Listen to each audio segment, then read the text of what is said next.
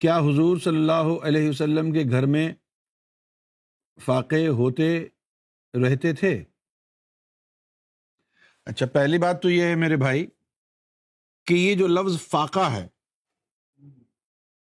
یہ پاکستان میں بڑا برا سمجھا جاتا ہے اور اس کا ایک ہی مطلب لیا جاتا ہے کہ یہ اتنے غریب ہیں کہ کھانے کے پیسے نہیں۔ پاکستان میں جب یہ لفظ استعمال ہوتا ہے، تو لوگ یا تو اپنی کمزوری ظاہر کرنے کے لیے یا ادھار لینے کے لیے اس طرح کے جملے کہتے ہیں۔ کچھ دے دو ادھار، یار، فاقوں تک نوبت آ گئی ہے۔ فاقوں تک نوبت آ گئی۔ اب یہ جو لفظ استعمال اگر حضور صلی اللہ علیہ وسلم کے لیے کریں، تو اس کے اندر ایک عنصر جو واضح طور پر سوال میں نظر آتا ہے، وہ یہ ہے کہ کیا ان کے معاشی حالات اتنے گئے گزرے تھے؟ کہ آئے دن فاقے ہوتے رہتے تھے۔ تو یہ سوال غلط ہے۔ بھائی، حضور صلی اللہ علیہ وسلم کے گھر میں فاقے، معاشی حالت کی وجہ سے کیسے ہو سکتے ہیں کہ جب ان کے اتنے جانصار تھے۔ چلو، ان کا کام دھندا نہیں تھا۔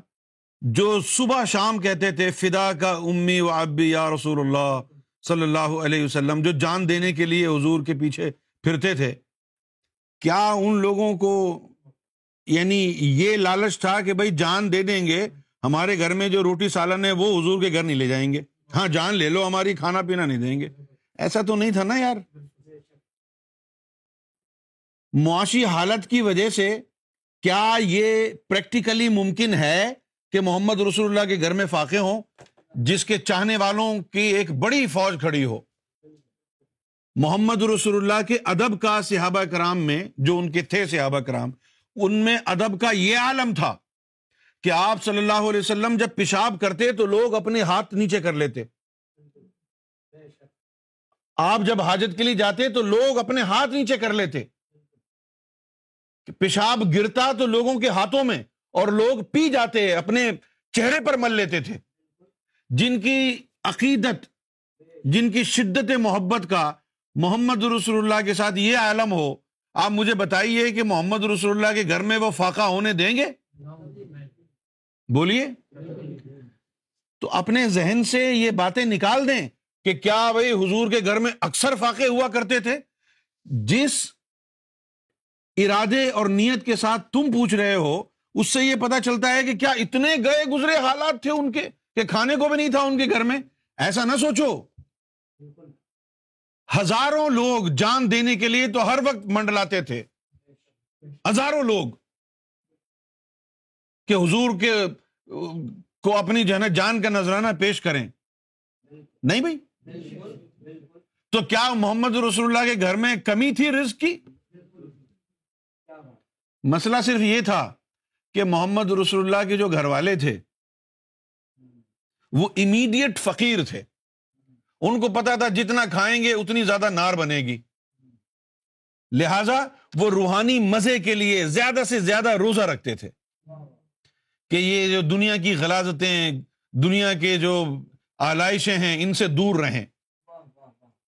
ورنہ محمد رسول اللہ صلی اللہ علیہ وسلم نے اپنی بیٹی کے گھر جا کے کہا کہ فاطمہ، تیرے باپ کو اللہ نے اتنی طاقت دی ہے کہ اگر میں تیرے در و دیوار پر نظر ڈالوں تو انہیں سونے چاندی کا بنا دوں۔ کیا تو دنیا کی محبت چاہتی ہے؟ تو بی بی فاطمہ نے کہا، نہیں۔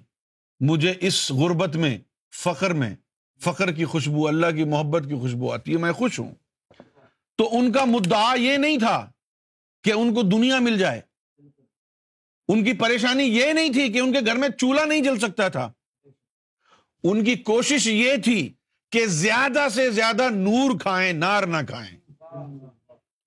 ایک دفعہ تو اللہ تعالیٰ نے یعنی اب اللہ تعالیٰ خود ہی اگر یہ کہے تو اس کا مطلب ہے کہ اللہ تعالیٰ دیکھ رہا ہے کہ حضور نے دنیا کی آلائشوں کو اپنی ذات اور اپنی اولاد سے کتنا دور رکھا ہے۔ یہ سوچتے ہوئے اللہ تعالیٰ جو ہے وہ ان سے کہہ اٹھا۔ کہنے لگا کہ اے محمد صلی اللہ علیہ وسلم، اگر ہماری نظر میں دنیا کی ویلیو مکھی کے پر کے برابر بھی ہوتی تو ایک بھی کافر کو کھانے کو نہ ملتا۔ اب یہ اللہ خود ہی کہہ رہا ہے نا کہ وہ دیکھ رہا ہے کہ حضور صلی اللہ علیہ وسلم نے اپنی ذات اور اپنی اولاد کو دنیا کی ہر آلائش سے کتنا دور رکھا ہے۔ اتنا دور رکھا ہے کہ لوگ یہ سوچنے پر مجبور ہو گئے کہ غربت کی اور معاشی حالت کی وجہ سے فاقے ہوتے تھے۔